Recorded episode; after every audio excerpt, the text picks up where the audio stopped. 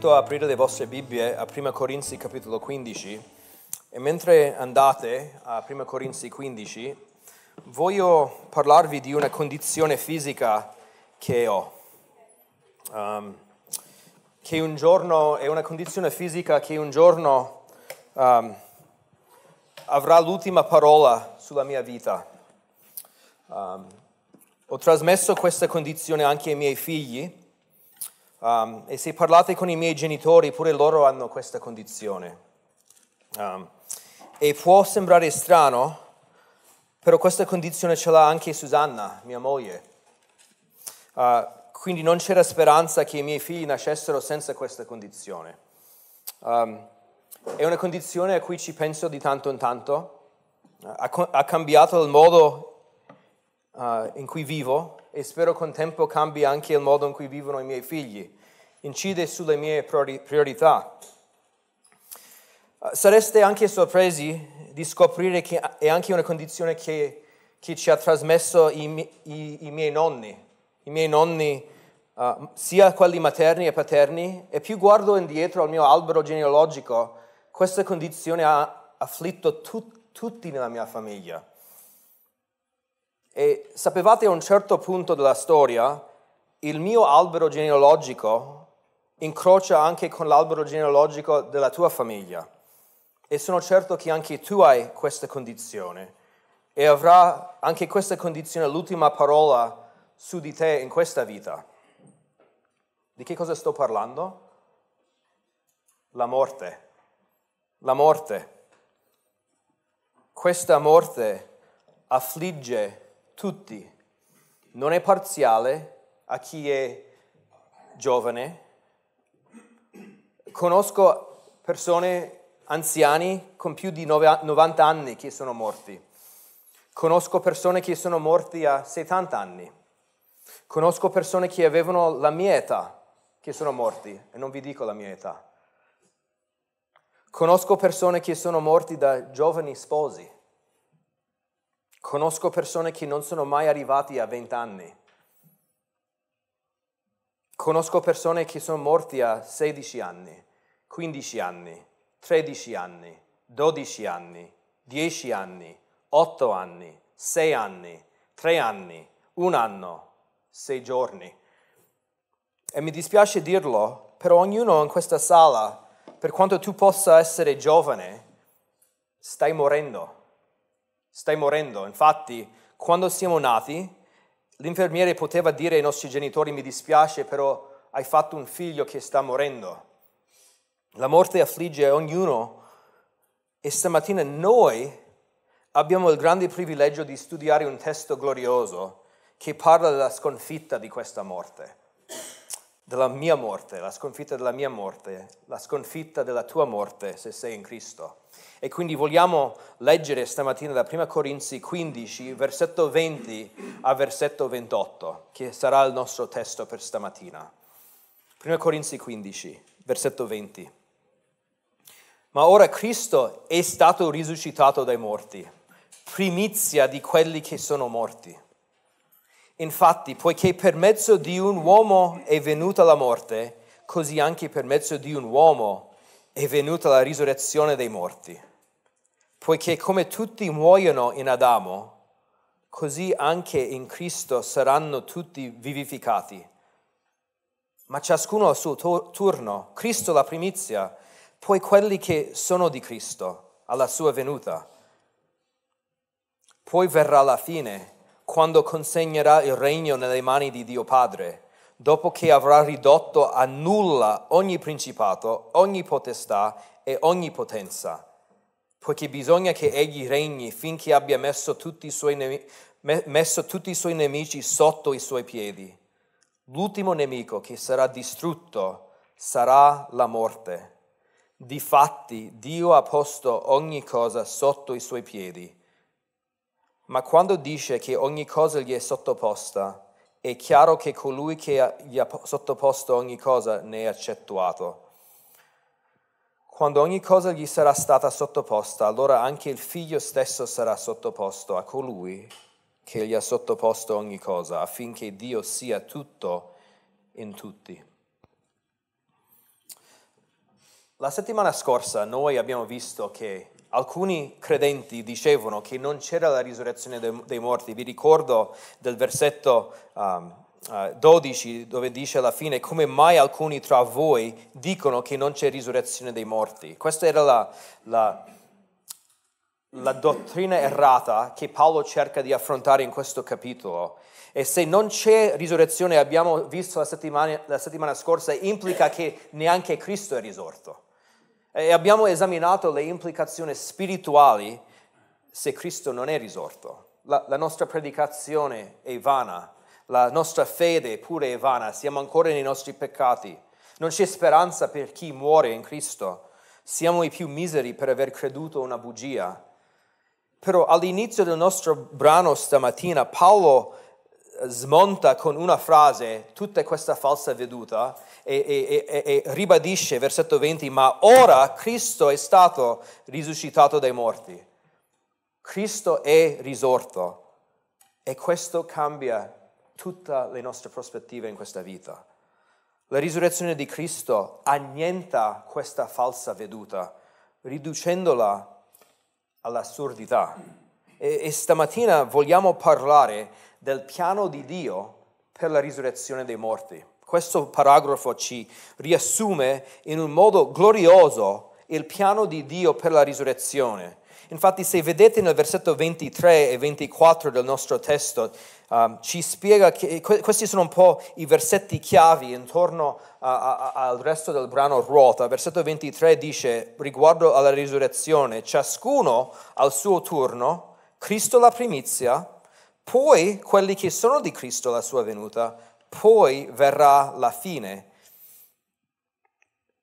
Questi versetti ci spiegano il piano di Dio per la risurrezione, che c'è un ordine, c'è un ordine che la risurrezione, la sconfitta della morte, non avverrà in, in un solo istante, ma in un ordine progressivo di eventi.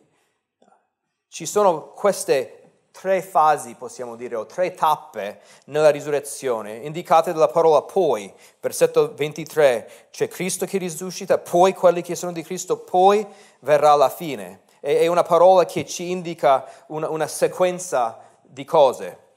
C'è Cristo, poi quelli che sono di Cristo, poi verrà la fine. E questa è un po' la struttura per il nostro sermone stamattina. Vogliamo esaminare ogni fase uh, di, di, questa risurrezione nel piano di Dio per, per sconfiggere, per ribaltare la morte.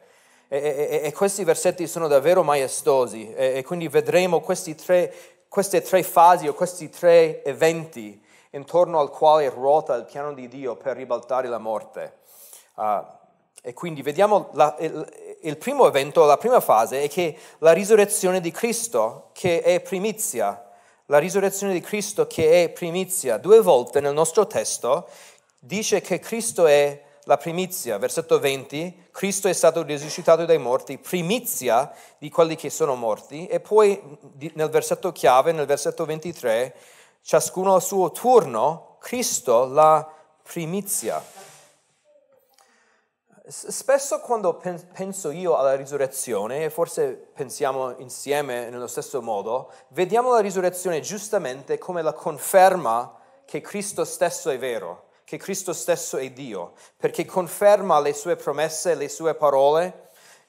Vediamo la risurrezione come ciò che uh, convalida la nostra fede cristiana, come abbiamo visto la settimana scorsa, che Cristo è vero, ha detto che, che sarebbe risuscitato in realtà è risuscitato, quindi questo conferma tutto ciò che Cristo diceva riguardo alla sua identità e ciò che lui è. Però il significato della risurrezione è molto più profondo, come la parola primizia ci indica. La parola primizia solitamente si riferisce al primo in un gruppo di ricevere qualcosa o di sperimentare qualcosa. applicata alla mietitura, possiamo parlare dei primi frutti di una, una stagione che sono i primi segni di una raccolta che dovrebbe avvenire nel futuro. Quindi arrivano i primi frutti, poi più avanti c'è una raccolta immensa e incredibile. Quindi questa è la primizia. Nella Bibbia si usa anche la parola primizia per parlare dei, dei primi convertiti di una regione che sono precursori a una conversione, un risveglio più grande più avanti.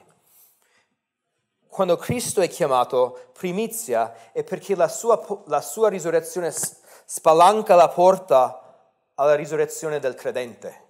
Cristo è solo il primo a risuscitare, perché ci saranno altri che risusciteranno un giorno.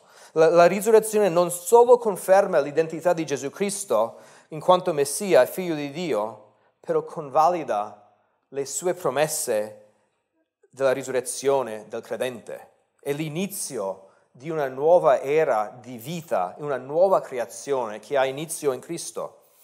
Infatti, versetto 21, 21 e 22 ci spiega questo, ci, ci ci dice in versetto 21, infatti, che ci, ci, spiega un po' il motivo, poiché per mezzo di un uomo è venuta la morte, così anche per mezzo di un uomo è venuta la risurrezione dei morti.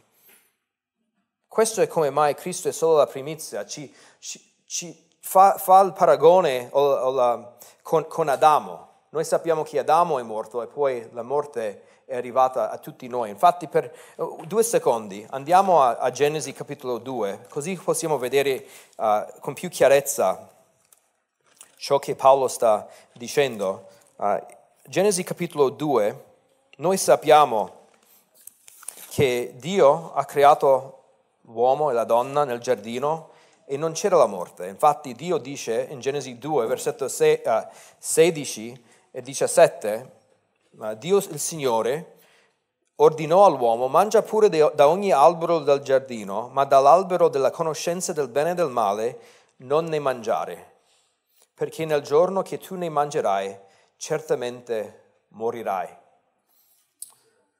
L'impatto della prima disubbidienza di Adamo, la conseguenza era la morte, la morte spirituale, la morte fisica e, e alla fine per chi non conosce Cristo la morte eterna che, di cui abbiamo letto in Apocalisse.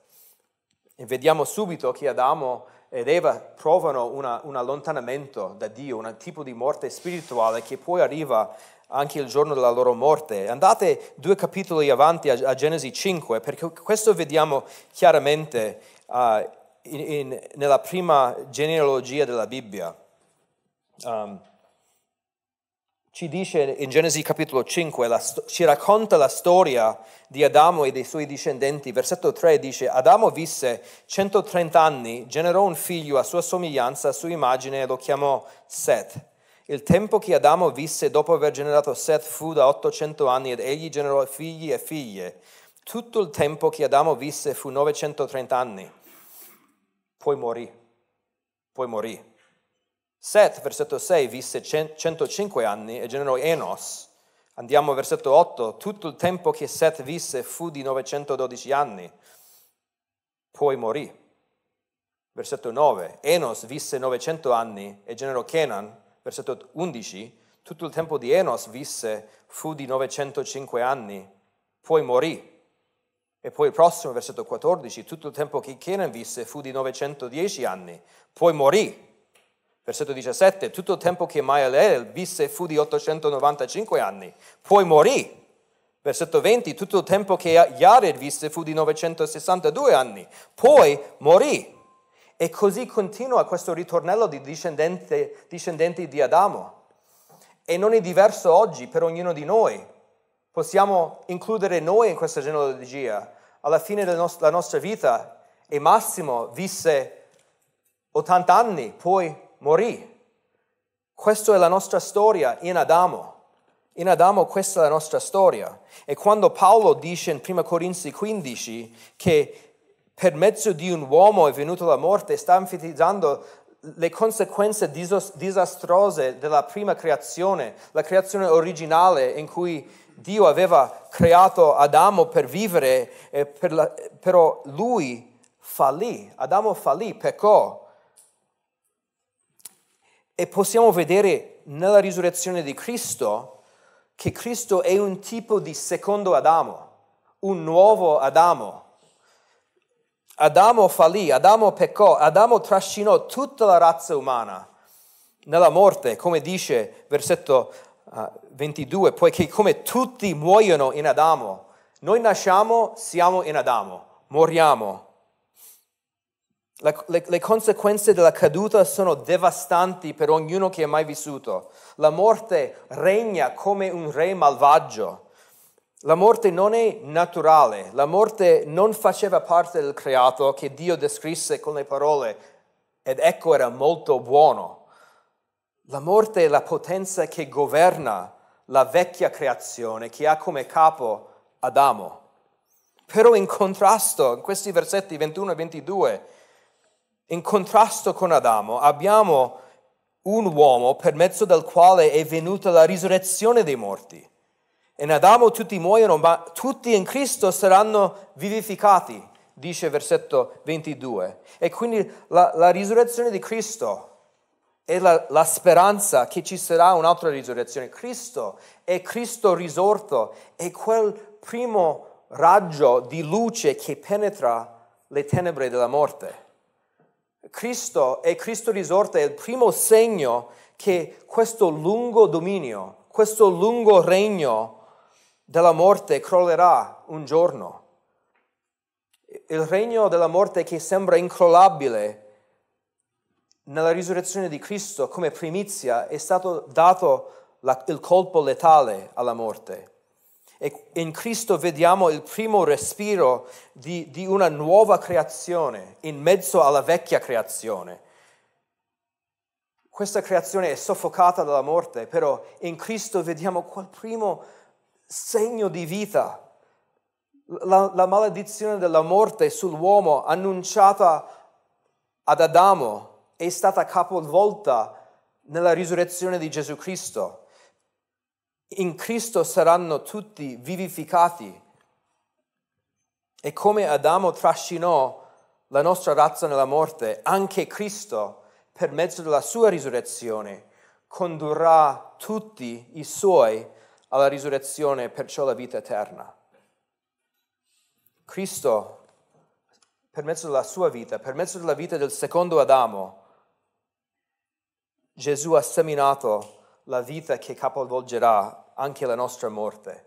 E in questo senso Cristo è primizia, perché ci sarà un'altra risurrezione che è la seconda fase, la seconda fase di questa, questo piano di Dio per la risurrezione. Il secondo evento che vogliamo adesso vedere è che la risurrezione del credente al ritorno di Cristo. Quindi abbiamo il primo evento, la risurrezione di Cristo, che è primizia, poi alla venuta di Cristo c'è la risurrezione del credente, come dice nel versetto 23, poi quelli che sono, in, sono di Cristo la sua venuta. E solo per chiarire nel versetto 22 dove dice in Cristo saranno tutti vivificati, sta parlando qua di una risurrezione molto particolare del credente, cioè non, Parleremo tra poco della risurrezione anche del non credente, però questi versetti insegnano la, la promessa preziosa che tutti in Cristo saranno vivificati, tutti in Cristo avranno la vita. È quello di cui sta parlando. Quando dice tutti, intende tutti in Cristo, tutti in Cristo. Tutti in Adamo, che siamo, e ognuno che, che, che è mai nato, muoiono, però tutti che si uniscono a Cristo per fede, tutti quelli che appartengono a Cristo, risusciteranno, come dice versetto 23, tutti quelli che sono di Cristo alla sua venuta. E quindi il nostro corpo che morirà, il corpo dei nostri cari, il corpo dei, dei, di coloro, quei fratelli in fede che ci hanno preceduto, ognuno sarà risuscitato quando Cristo torna e quindi attendiamo quel giorno. Ci sarà un giorno in cui il mio cuore, il tuo cuore smetterà di battere. Ci sarà un giorno in cui i nostri polmoni smetteranno di respirare e ci sarà un giorno in cui il nostro cervello smetterà di mandare segnali al nostro corpo. Ci sarà un giorno, mi dispiace dirlo, in cui sarai morto, sarai mortissimo non potrai essere più morto in quel giorno, fisicamente. In quel giorno non risponderai a nessun stimolo. Però come dice questo testo, per mezzo di un uomo è venuta la risurrezione dei morti. Anche in Cristo saranno tutti vivificati. Quelli che sono di Cristo saranno risuscitati alla sua venuta Questa è la nostra speranza. Sì, saremo mortissimi, però noi vivremo in quel giorno. Il giorno della venuta di Cristo, Cristo ci risusciterà e conformerà il nostro corpo al suo corpo glorioso. Questa è la nostra speranza.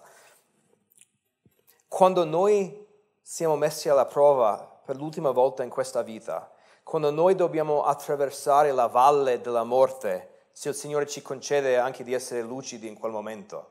Alcune, non so se avete mai pensato, alcune persone muoiono e non possono neanche pensare al fatto che stanno morendo, una tragedia, un incidente uh, uh, stradale o una lunga lotta con una malattia che toglie la memoria.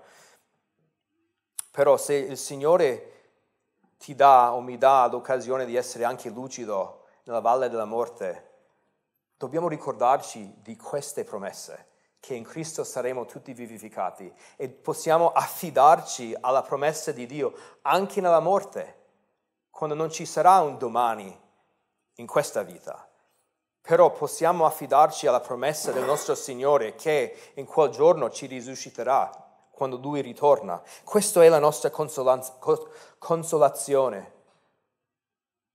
in questa vita e per i nostri cari e per i nostri amici che sono morti in Cristo.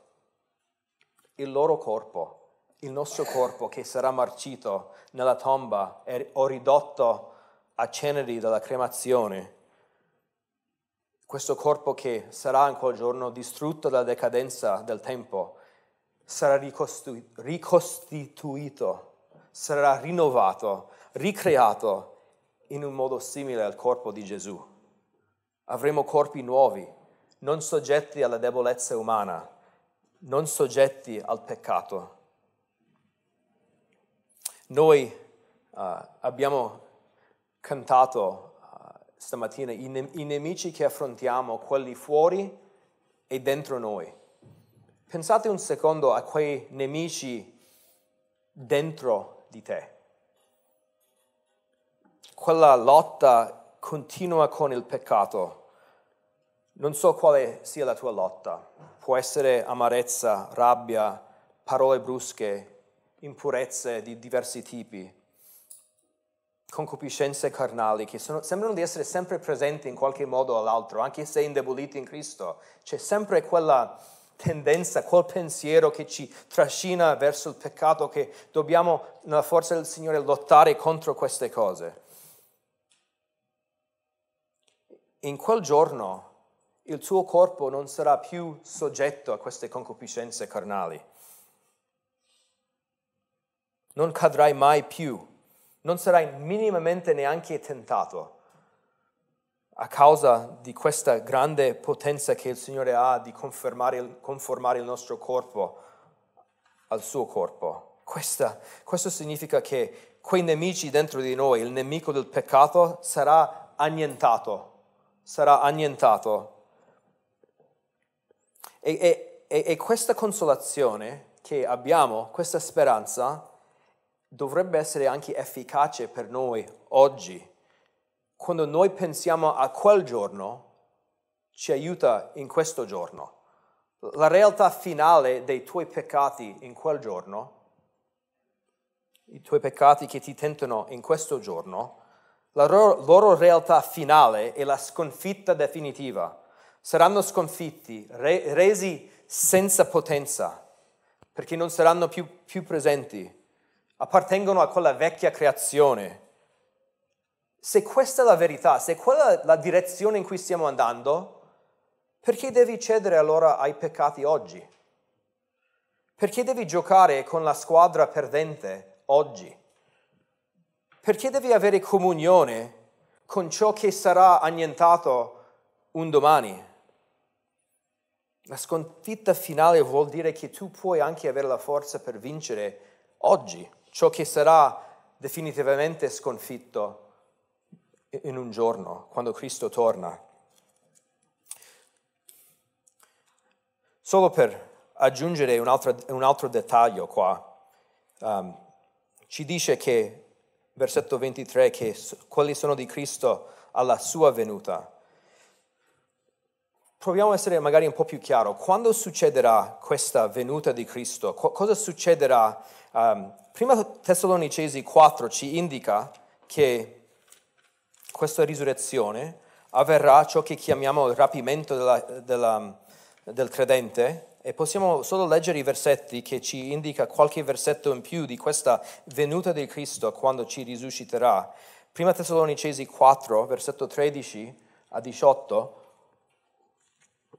Paolo incoraggia questi fratelli e dice, fratelli, non vogliamo che siate nell'ignoranza riguardo a quelli che dormono. Di nuovo usa questa parola, uh, quelli che, che, che, dormono, che usa pure in um, 1 Corinzi 15 per enfatizzare che la morte non è la fine. Qu- quelli che riguardano quelli che dormono affinché non siate triste, tristi come gli altri che non hanno speranza. Infatti, se crediamo che Gesù morì e risuscitò, crediamo pure che Dio per mezzo di Gesù ricondurrà con lui, con lui quelli che sono addormentati. Quindi Gesù quando torna porterà anche quelli che sono addormentati, poiché questo vi diciamo mediante la parola del Signore, che noi viventi, cioè quelli che rimangono, i quali saremo rimasti fino alla venuta del Signore, non precederemo quelli che si sono addormentati, poiché il Signore stesso con un ordine con voce di arcangelo e con la tromba di Dio scenderà dal cielo e prima risusciteranno i morti in Cristo. Poi noi viventi che saremo rimasti verremo rapiti insieme con loro sulle nuvole a incontrare il Signore nell'aria e così saremo sempre con il Signore. Consolatevi dunque gli uni gli altri con queste parole. E quindi questi versetti ci parlano, c'è un giorno in cui Cristo ci chiamerà con la voce dell'arcangelo, con la tromba. E tutti coloro che sono morti in Cristo risusciteranno e poi quelli che sono ancora in vita saranno rapiti. E parleremo di quello, se Dio vuole, alla fine di capitolo 15 di, di Prima Corinzi, coloro che sono viventi. Però noi saremo, come versetto, dice, versetto 17 dice, saremo sempre con il Signore questa è la nostra speranza, che noi saremo risuscitati in quel giorno. Tornando a, a prima Corinzi 15, è, è, è naturale che ci facciamo la domanda, ok, ho chiaro che la mia speranza è di essere risuscitato come Cristo è stato risuscitato. Lui essendo primizia, vedo la promessa che, che, che il credente sarà risuscitato.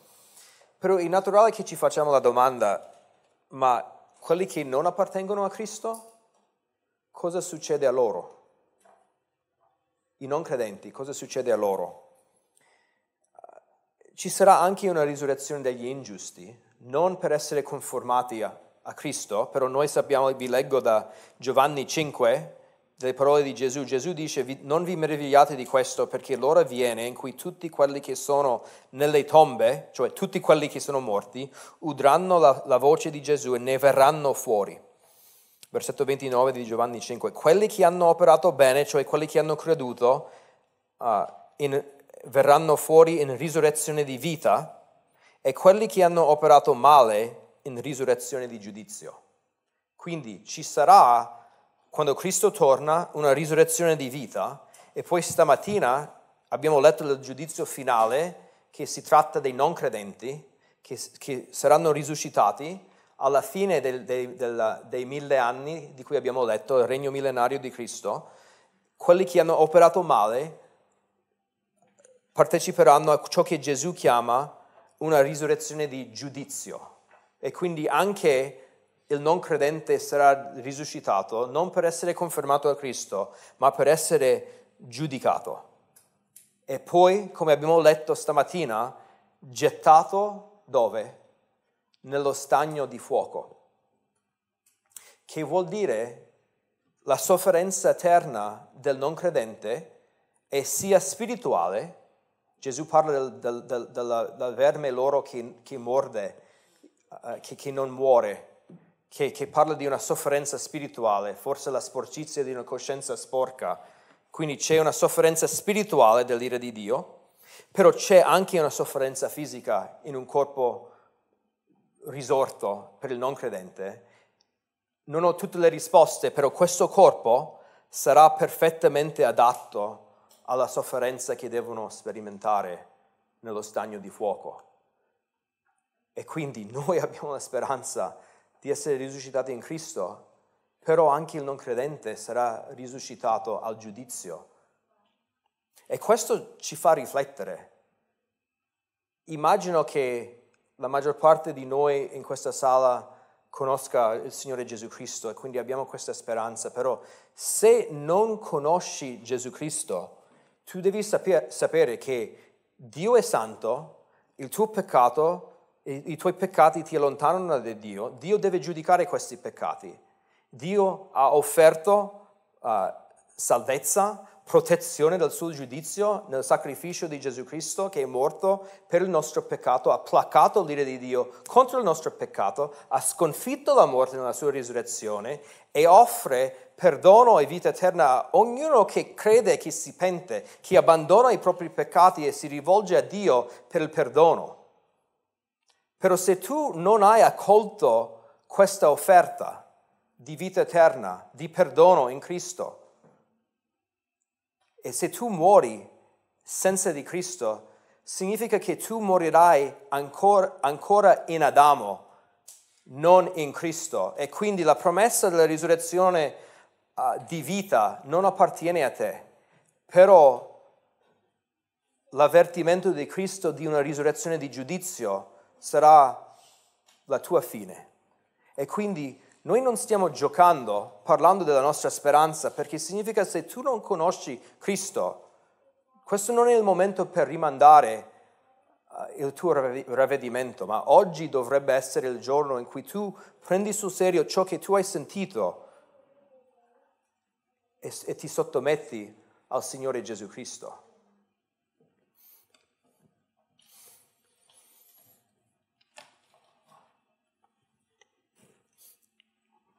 Noi abbiamo visto la sconfitta di Gesù Cristo sulla morte, il primo evento nel piano di Dio per la risurrezione. Cristo è primizia. Abbiamo visto il secondo evento, che è la nostra risurrezione, come dice, poi quelli che sono di Cristo. Adesso vediamo eh, eh, la terza fase, il terzo evento, che è la sconfitta finale dei nemici di Cristo. La sconfitta finale dei nemici di Cristo. La terza frase in versetto 24 dice, poi verrà la fine, poi verrà la fine. E ci possiamo chiedere, ma la fine di che cosa? Cosa vuol dire la fine di che cosa? Uh, ci sono due frasi paralleli qua in versetto 24 che ci aiutano a capire. Dice, versetto 24, poi verrà la fine, prima fra- frase, quando consegnerà il regno nelle mani di Dio Padre, prima frase, seconda frase, dopo che avrà ridotto al, al, nulla ogni principato, ogni potestà e ogni potenza. E ci vorrebbe in realtà un paio di ore per approfondire queste, uh, questi versetti. E quindi durante il pranzo oggi um, non, non, parliamo gli uni con gli altri per continuare a insegnare su questi versetti. Scherzo, um, però in realtà stiamo scendendo, diciamo, in acque profonde qua con questi ultimi versetti che cercherò di, di, con il tempo che rimane di fare il mio meglio per rendere chiari e semplici uh, la, le profondità di questi versetti. Lui ci parla di questo regno che sarà consegnato nelle mani del, del Padre e, e, poi ci parla di questo, questa idea che i nemici o le autorità principati e potestà saranno ridotti a nulla da Cristo. E in questo senso è la fine. Innanzitutto voglio che osserviamo che questa fine non succede necessariamente alla venuta di Cristo, ok? Perché tra la prima fase, il primo evento, la risurrezione di Cristo, e la seconda fase, la risurrezione del credente, quanti anni passano tra il primo evento e il secondo evento? Noi non sappiamo, perché noi non sappiamo quando Cristo torna, però sappiamo che almeno duemila, duemila anni passano tra il primo evento e il secondo evento, giusto? Perché siamo in 2024 ormai, ok? Quindi possiamo anche uh, ipotizzare che tra il secondo evento, cioè la risurrezione del credente, e il terzo evento, la fine, ci potrebbero essere anche un altro periodo di tempo. Come tra il primo evento e il secondo evento ci sono almeno 2000 anni, anche di più. Tra il secondo e il terzo evento ci potrebbero essere anche altri anni. Infatti, quando noi leggiamo la scrittura, noi sappiamo da altre scritture che quando Cristo torna, cosa succede? Stabilirà il suo regno su questa terra, che abbiamo letto stamattina, che Cristo regnerà sul trono di Davide su tutta la terra e Apocalisse 20 ci, ci chiarisce che dura mille anni questo regno. Quindi tra evento 2 e evento 3 ci sono mille anni che, che, che, che passano. E questo, questa fine di cui Paolo parla si riferisce alla fine di questo regno millenario di Cristo, quando Cristo avrà sconfitto ogni suo nemico. E infatti tutto il linguaggio dei prossimi versetti ci spiegano lo scopo e l'azione di Cristo durante questo regno perché ci dice lui ridurrà ogni principato, ogni potestà, ogni potenza. Come abbiamo letto stamattina, lui governerà le nazioni con una verga di ferro. E, e, e poi come versetto 25 dice, bisogna che egli regni finché abbia messo tutti i suoi nemici sotto i suoi piedi. Lo scopo di questo regno di Cristo è di sottomettere i suoi nemici sotto i suoi piedi nel mondo antico un re era sul suo trono elevato al di sopra i suoi nemici per dimostrare la sua supremazia sopra i suoi nemici. A volte il re metteva il suo piede, uh, il suo piede sul collo del nemico per, per, dimostrare di essere il vincitore, per sottomettere il nemico. Quindi quando leggiamo che Cristo metterà sotto i suoi piedi, abbiamo, dobbiamo avere quell'immagine che Cristo sconfiggerà e, e, e distruggerà i suoi nemici. E alla fine di questo regno Paolo dice che Cristo consegnerà il regno nelle mani di Dio Padre. E che probabilmente questa frase può sembrare un po' strano se, se, non ti sei abituato a pensare al regno di Dio. E quindi seguitemi, vi chiedo adesso un impegno teologico per seguire ciò che sto per spiegare. Quando pensiamo al regno di Dio, nella Bibbia. Per semplificare, voglio che pensiate a due categorie, ok? Due categorie.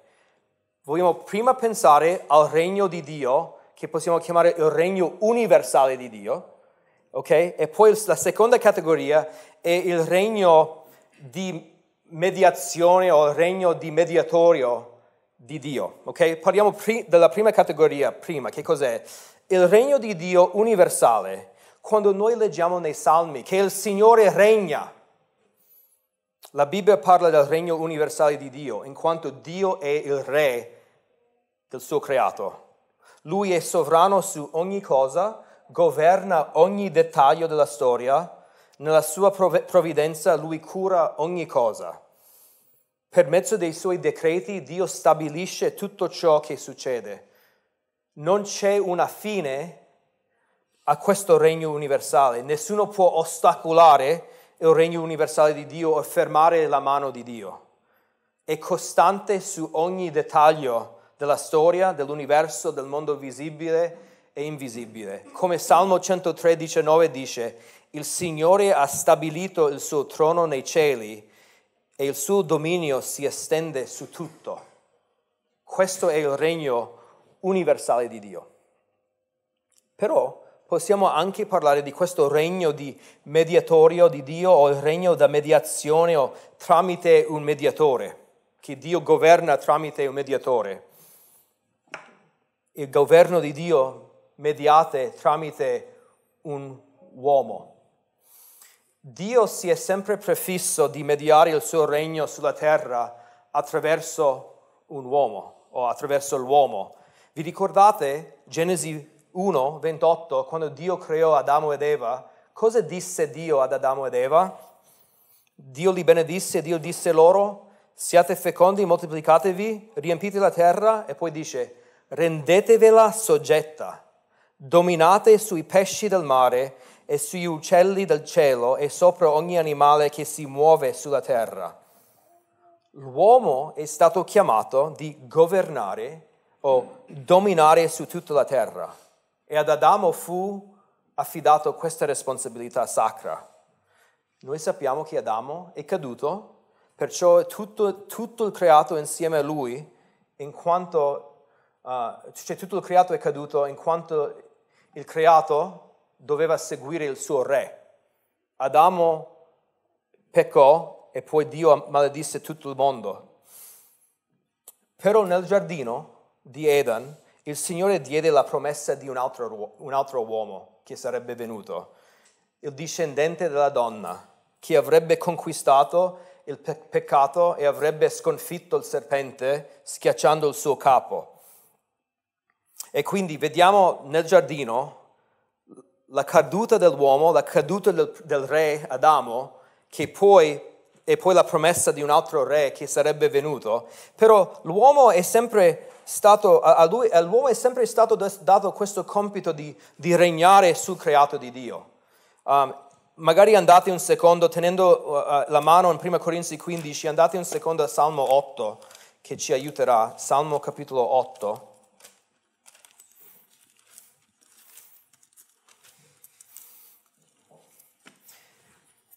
E ci parla dell'uomo, eh, versetto 4, e ci dice che cos'è l'uomo perché tu lo ricordi, il figlio dell'uomo perché te ne prenda cura.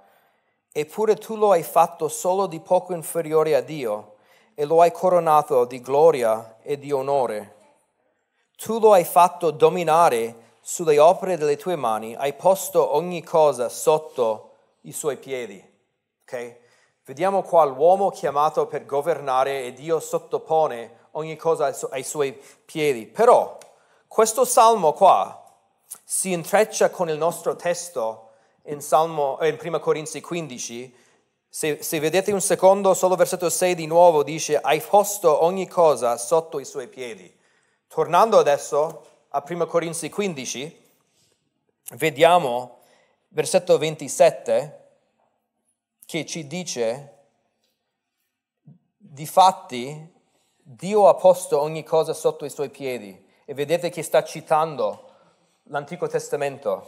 Questo ci, ci, ci, capi, ci fa capire che Paolo prende Salmo 8, anche se tutta l'umanità è chiamata per governare e dominare sulla creazione, Dio aveva in mente un uomo che avrebbe preso il regno del creato per governare tutto il mondo, mondo a cui Dio avrebbe sottoposto ogni cosa. Quindi possiamo parlare in un senso generale che l'uomo deve governare, però anche in un senso che, uh, più preciso che, che questo re promesso nell'Antico Testamento avrebbe avuto il mandato da Dio per dominare sulle opere delle mani di Dio e sconfiggere ogni cosa, sottoporre tutti i nemici di Dio uh, sotto la, su- la sua autorità. Questo è il mandato del Messia nell'Antico Testamento del Cristo. Parla del, dell'uomo che avrà l'autorità su ogni cosa, che regnerà sul regno affidato all'umanità che regnerà sul regno di cui Adamo era custode. Ecco perché abbiamo bisogno di questo regno millenario. Tra la sec- seconda venuta di Cristo e la fine di cui ci parla 1 Corinzi 15, ci vuole un'epoca della storia in cui un uomo domina su, uh, sul creato di Dio, sul regno affidato ad Adamo, che Adamo fallì. Vediamo in quel giorno che Cristo verrà e sarà quel re, quell'uomo, quel quel re che, tramite il quale Dio media il suo regno sulla terra.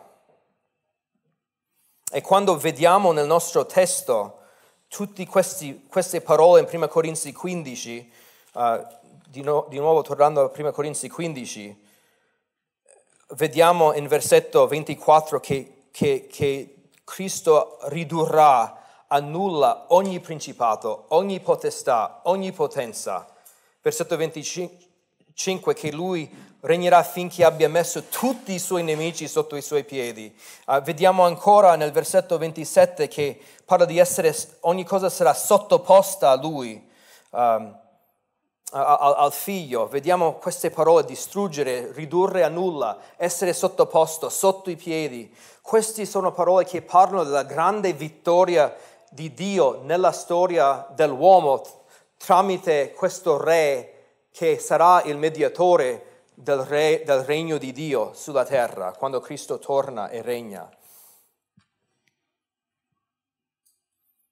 Questi sono concetti che descrivono lo scopo di questo regno di Dio tra la seconda venuta e la fine.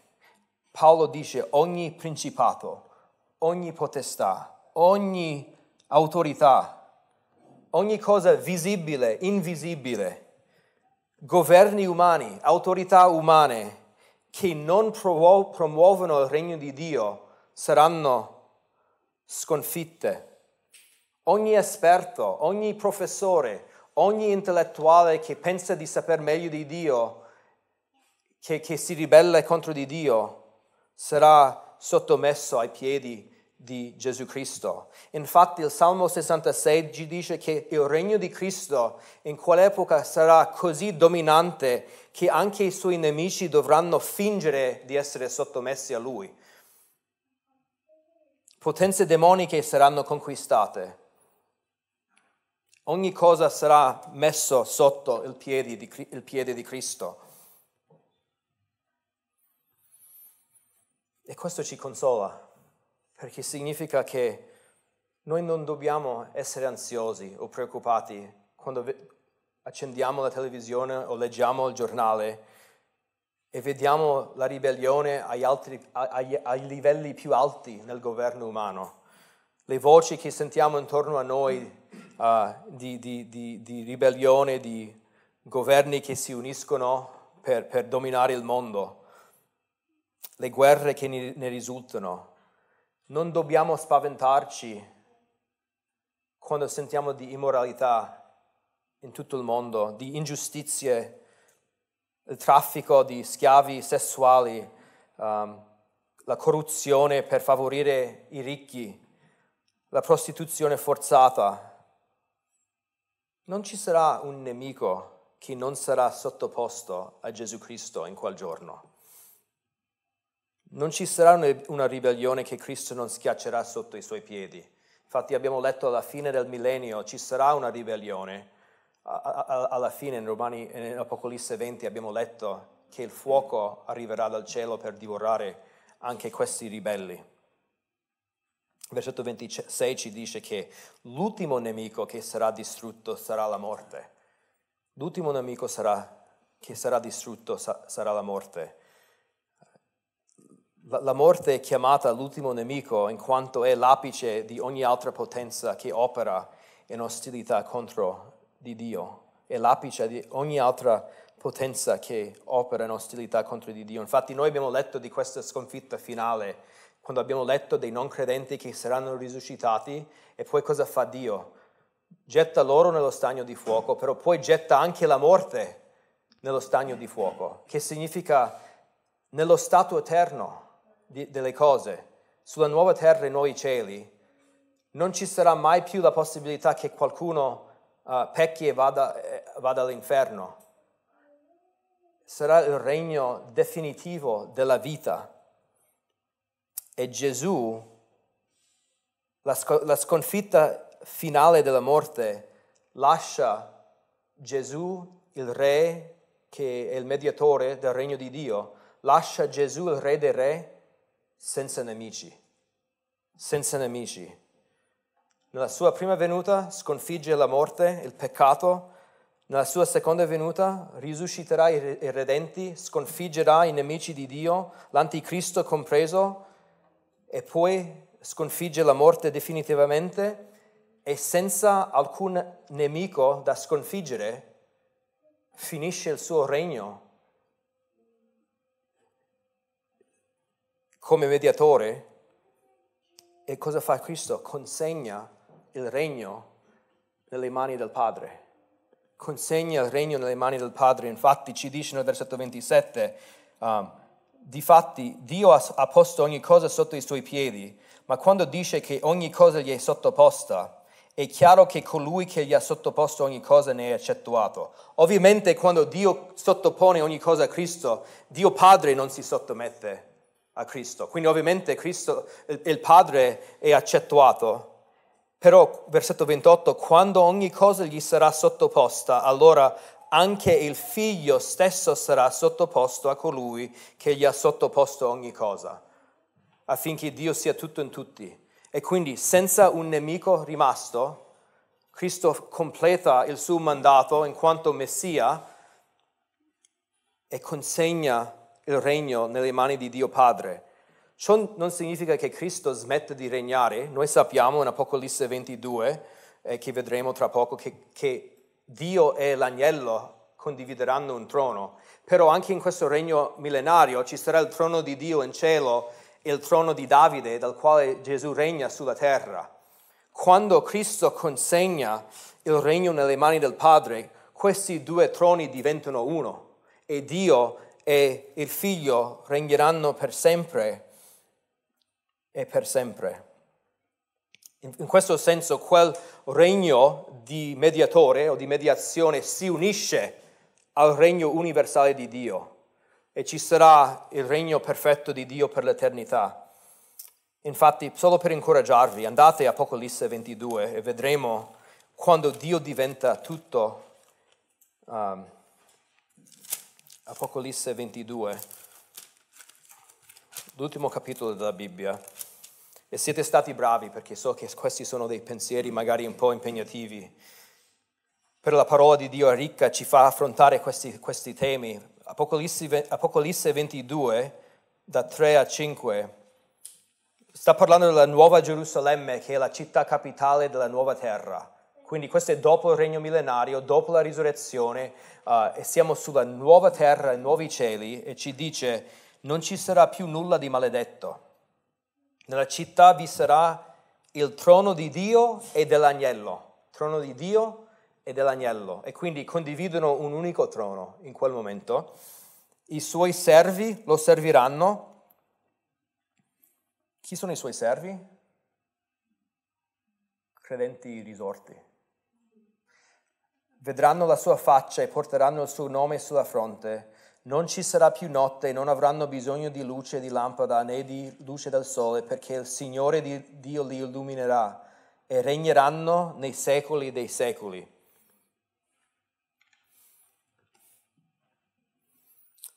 Che c'entra la nostra risurrezione con questo regno, di regnare per secoli dei secoli, di servire il Signore, noi, in quanto risorti, facciamo parte di quel regno che Gesù consegna nelle mani del Padre. Non è un regno vuoto di persone, è un regno senza nemici e Gesù consegna la sua sposa a Dio Padre un, una massa di umanità risuscitata per regnare per sempre sulla nuova terra uh, con Dio e l'agnello da quel, um, dal quel trono. E possiamo dire come prima Corinzi 15, uh, versetto 28 dice, affinché Dio sia tutto in tutto. Dio regna in un regno che non avrà mai fine. Possiamo pregare. Signore, queste parole sono davvero um, incredibili.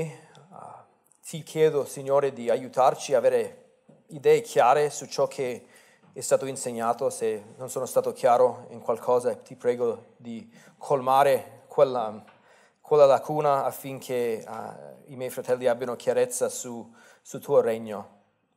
Signore, noi vogliamo vivere per Cristo, noi vogliamo vivere per quel giorno della risurrezione. Vogliamo vivere per quel giorno in cui, um, in cui noi regneremo sem- per sempre sulla nuova terra, i nuovi cieli. Aiutaci a, a, a affrontare uh, ogni nostro nemico interiore affinché uh, possiamo crescere anche in Cristo. Nel tuo nome. Amen.